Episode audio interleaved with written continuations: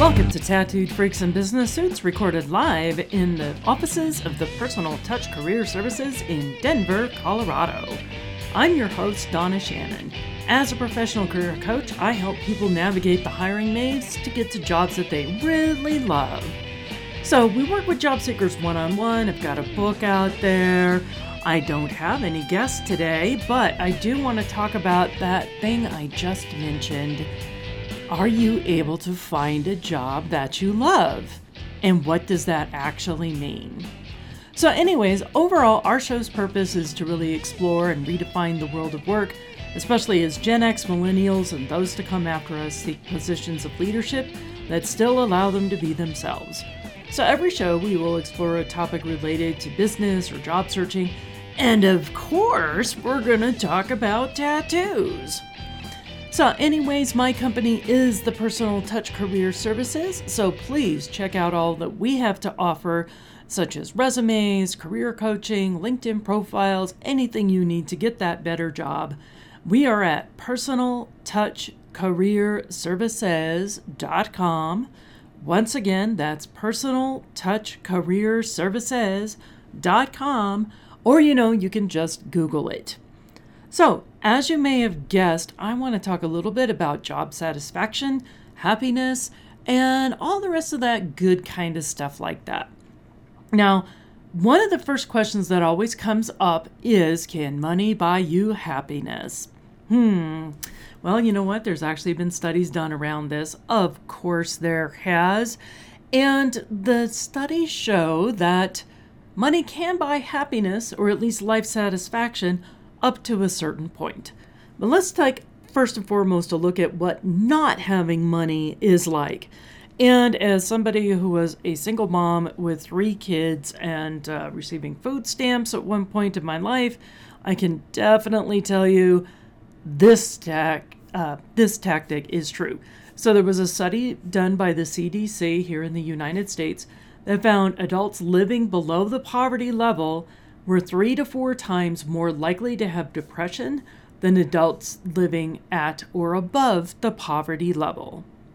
Well, that makes perfect sense. If you're stressing on how to pay your bills or how to put food on the table, things like, oh, am I happy in my job, are not necessarily going to be your pressing concerns. Comes right back into the Maslow's hierarchy of needs bottom level, if you're not taking care of your basic needs food, shelter, all the rest of that you're not going to be going after the self actualization stuff at the top of the pyramid. So, what is it, this magic number that's going to make us happy? Well, studies have shown that uh, now this is a 2010 study that, that surveyed about 450,000 Americans and they found that participants with higher incomes reported higher emotional well being, up to an annual income of $75,000. After that, it actually drops off. So, what does that mean? Well, up to that $75,000, that's when actually having more money makes an impact. You're able to live in a better place. You've got your basic needs being taken care of. You can go out and do some fun things on top of having just meet what's the rent getting paid this month or not. But after that, it kind of plateaus. And then you start getting into the trade offs. Like, for example, it may be awesome to say you've got a salary of $300,000, but if you're working 80 hours a week to achieve that, it definitely hits your happiness index, so to speak. Because let's face it, one of the big reasons people come to me and ask for help is they're tired of putting in those kind of hours because it's sacrificing things like family time or vacations or freedom. Let's just talk about freedom, right?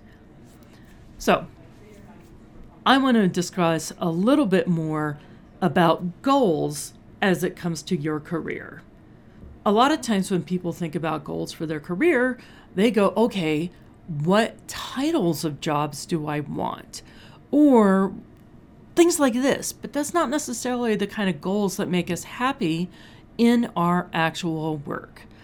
I like to break it down into an exercise where, very simply, on a piece of paper, you're going to make that infamous T. Most people realize that. It was like a pros and cons list. But instead of pros and cons, I want you to write down what you're willing to do and what you're not willing to do. And I want you to think about what is it that actually makes you happy or satisfied within a job. For example, I want you to write down very specifically what is your target salary range. And it needs to be very specific dollars. It can't be, I want to earn more money. It needs to be something along the lines of, I want to earn a salary of 100 to $150,000 on the base. That's important. Is this all cash or is there going to be other considerations as well? On the flip side, what you're not willing to do, I am not willing to take a salary under $90,000 a year. Another example is what about benefits? How important are benefits to you?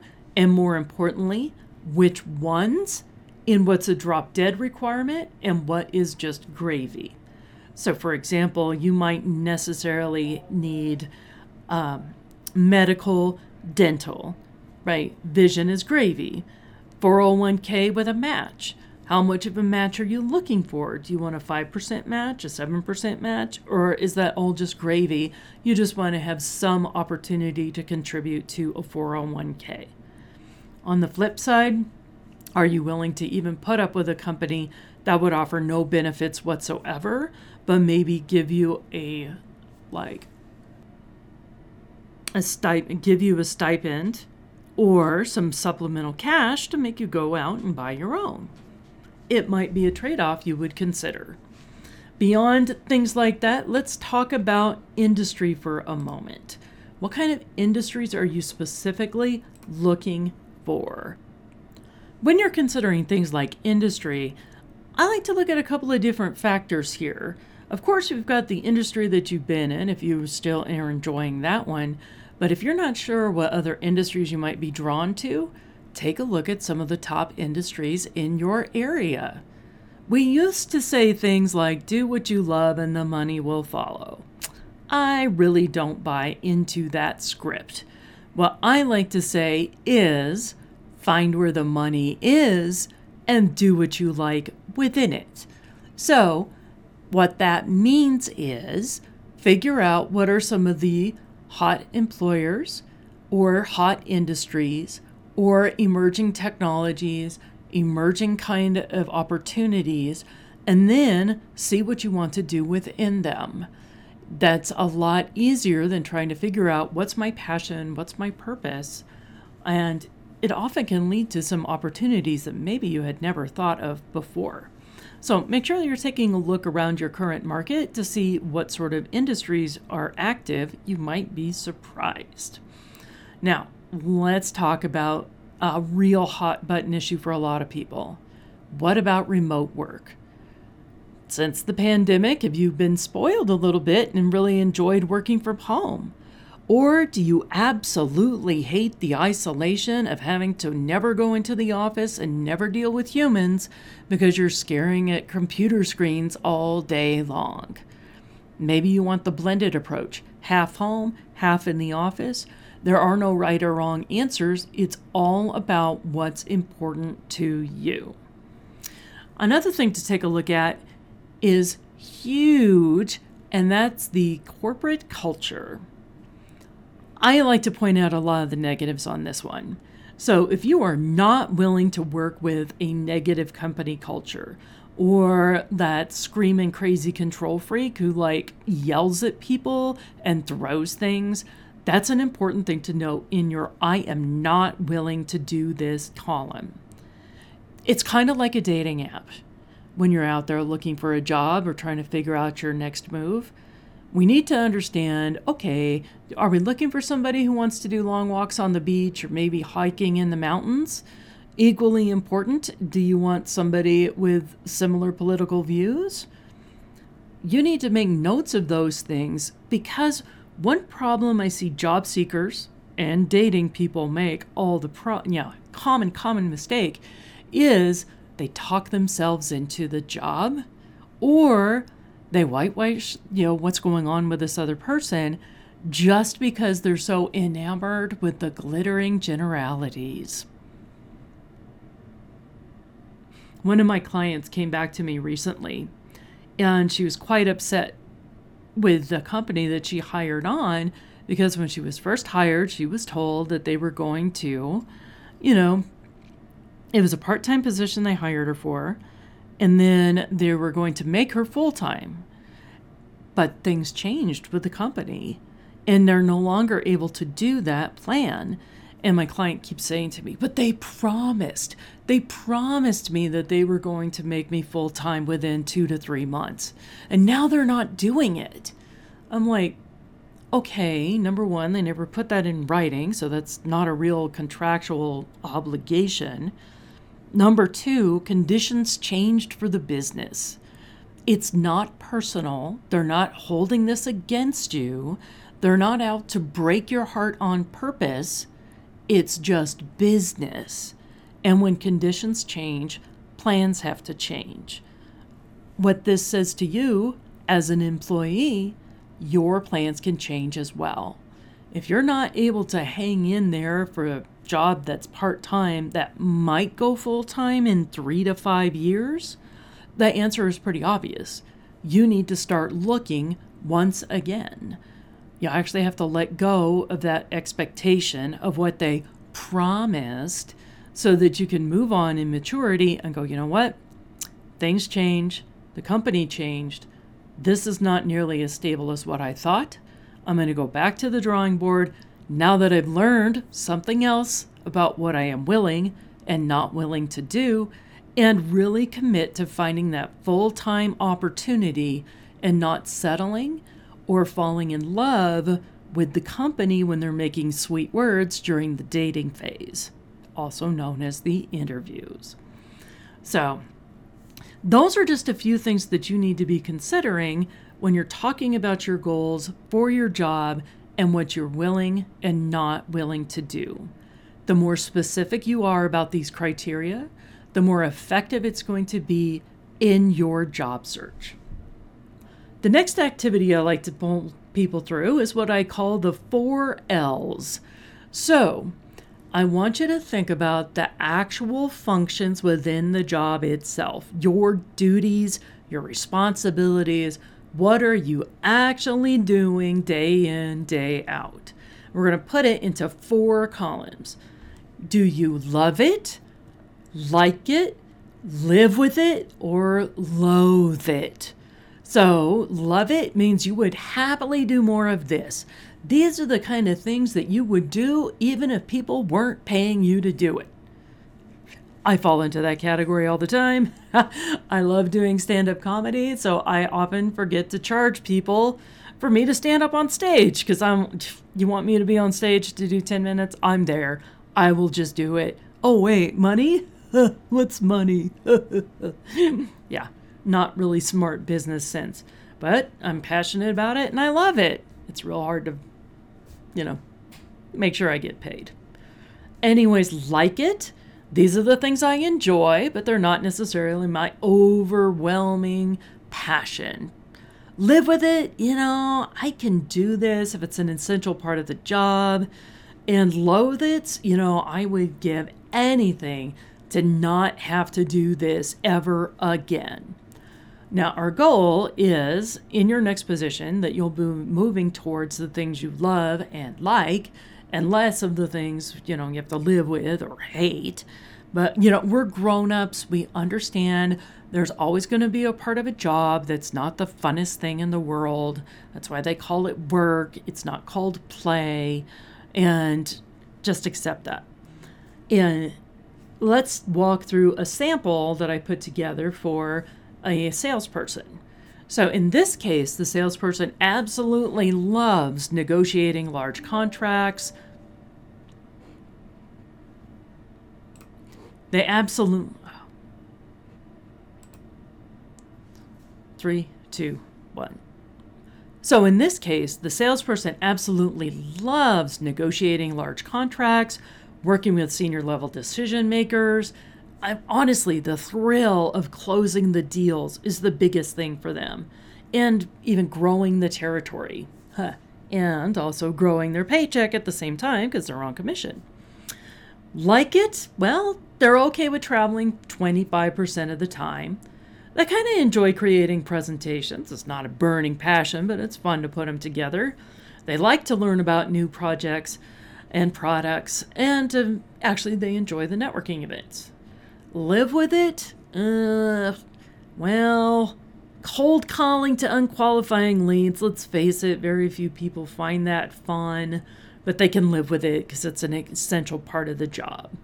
Or creating very detailed or technical proposals and the data entry in the CRM program. It's kind of like, whatever. Loathe it? Typical salesperson really hates the pointless administrative tasks or hours and hours of desk work. Or many, many salespeople suffered, especially during the pandemic lockdowns, because of too many Zoom meetings versus meeting people person to person. So think about it. What really makes you happy in your job? What do you love? What do you like? What can you live with? And what do you loathe? It's really important to understand these things so, once again, you don't sell yourself into a job that's a bad fit. I'm going to give you another example of a client I worked with. Now, this gentleman was a fairly recent college graduate and he was trying to figure out what he wanted to do. He knew he wanted to do something with the professional sports world. So we're here in Denver, so possibly working with the Broncos, Colorado Avalanche, the Nuggets, any of those professional sports teams. And he had studied some things like sports medicine and sports business while he was attending college. So he's given himself some background there. And we're going through things. Um, he's also got expertise in marketing. Really enjoys doing like the creative aspects of anything having to do with marketing and the messaging involved with it. So awesome. We could get him involved in the promotions team with one of the sports leagues. So he would be very happy with those kind of things. Or especially wants to work directly with the athletes. So when we talk about the things that he loved, that was diving deeply into those.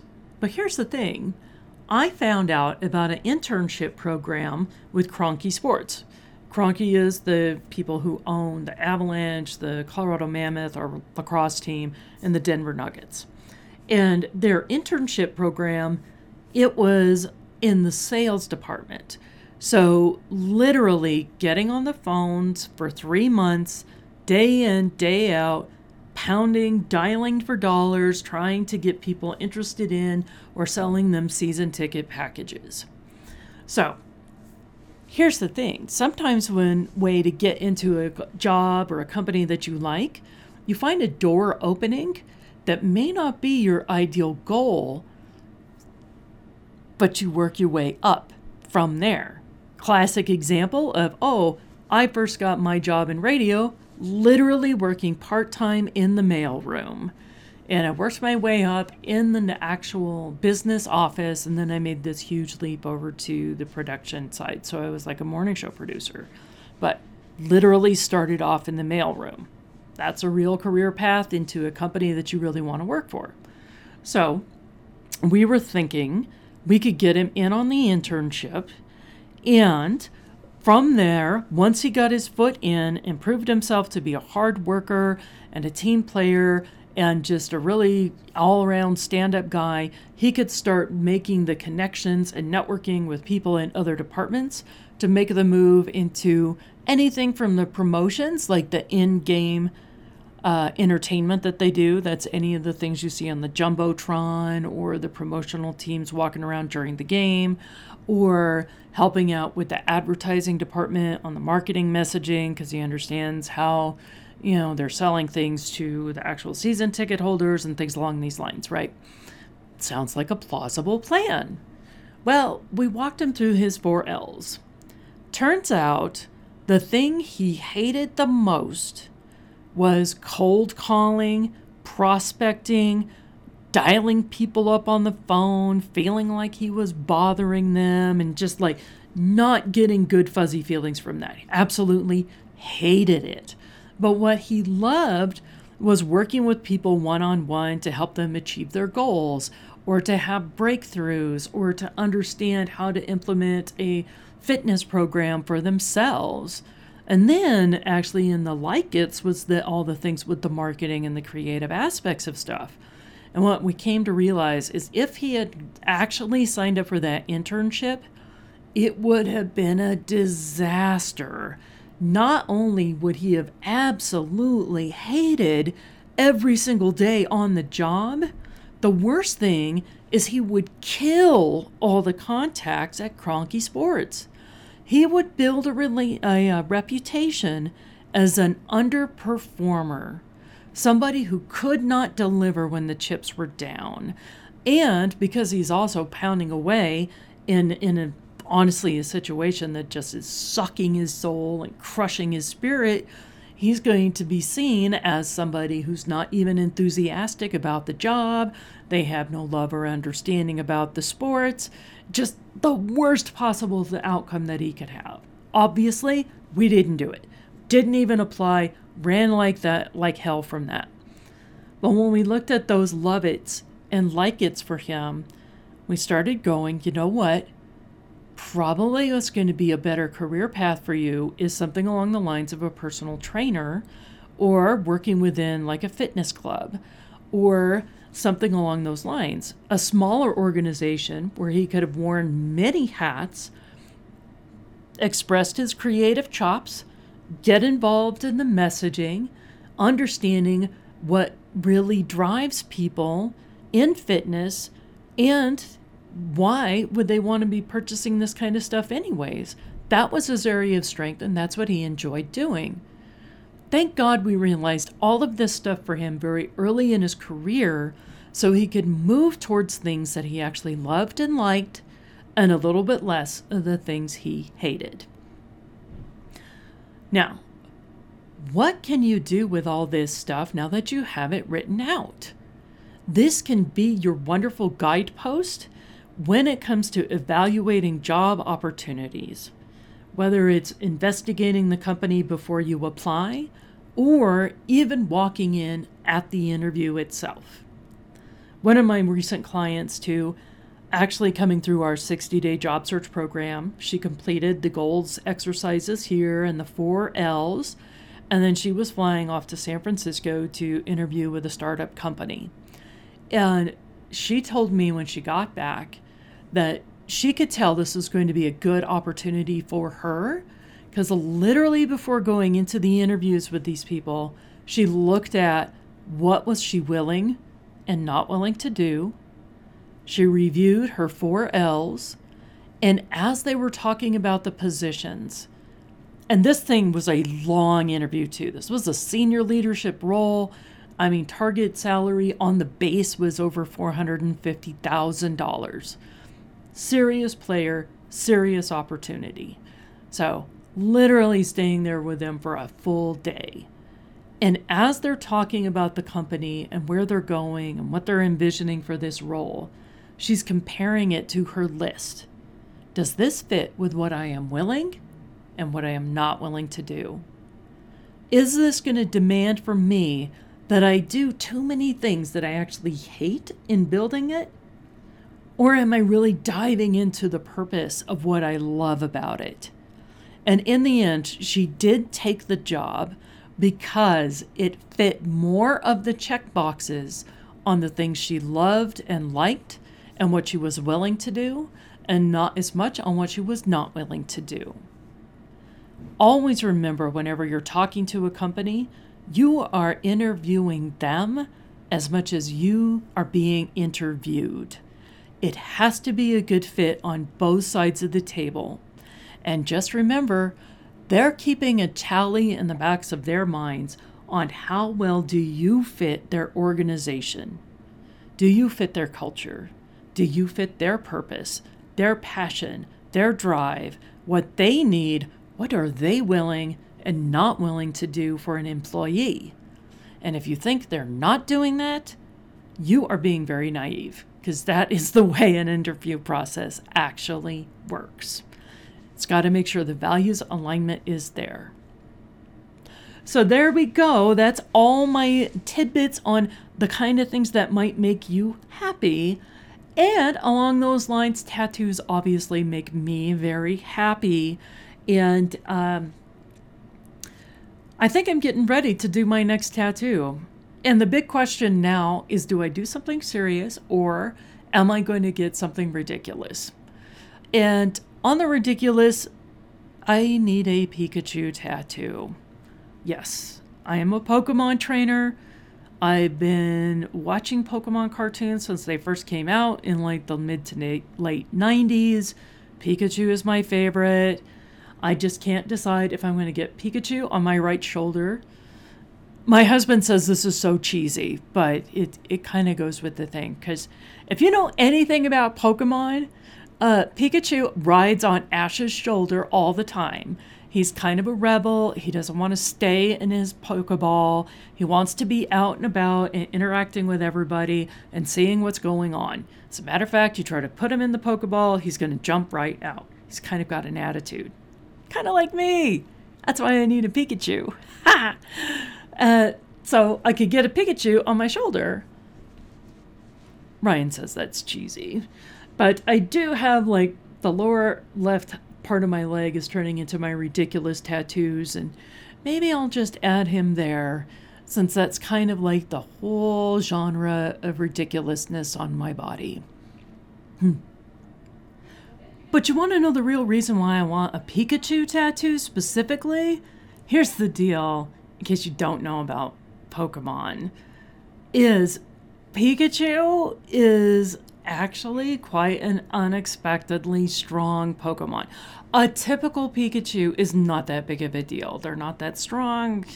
I mean, sure, they have a pretty cool electric attack and all the rest of this, the whole reason why Team Rocket wants to steal Ash's Pikachu is because for some reason, nobody knows why, this particular Pikachu is the most powerful Pikachu ever born or created or hatched or whatever in the entire Pokemon world. He does things not just popping out of his ball unexpectedly, but he can like take down an entire Gyarados or something just incredibly you would never expect a Pikachu to do, right?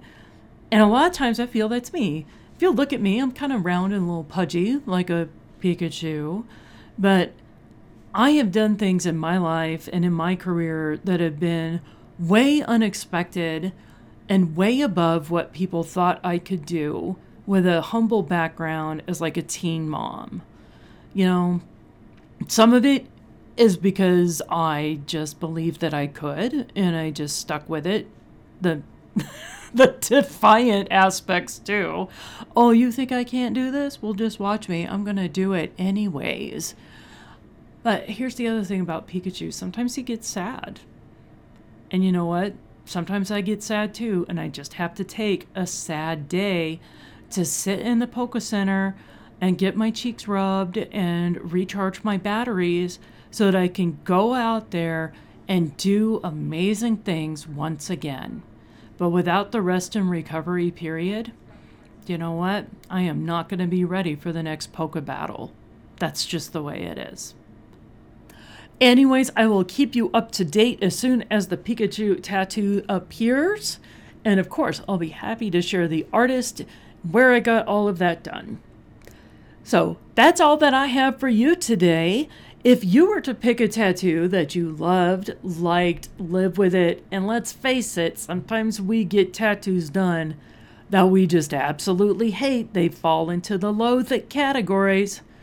I love to see tattoo fails. I love bad tattoos too. So go ahead and share them with us. I'd love to see your hideous art as well as your masterpieces. Until next time, bye.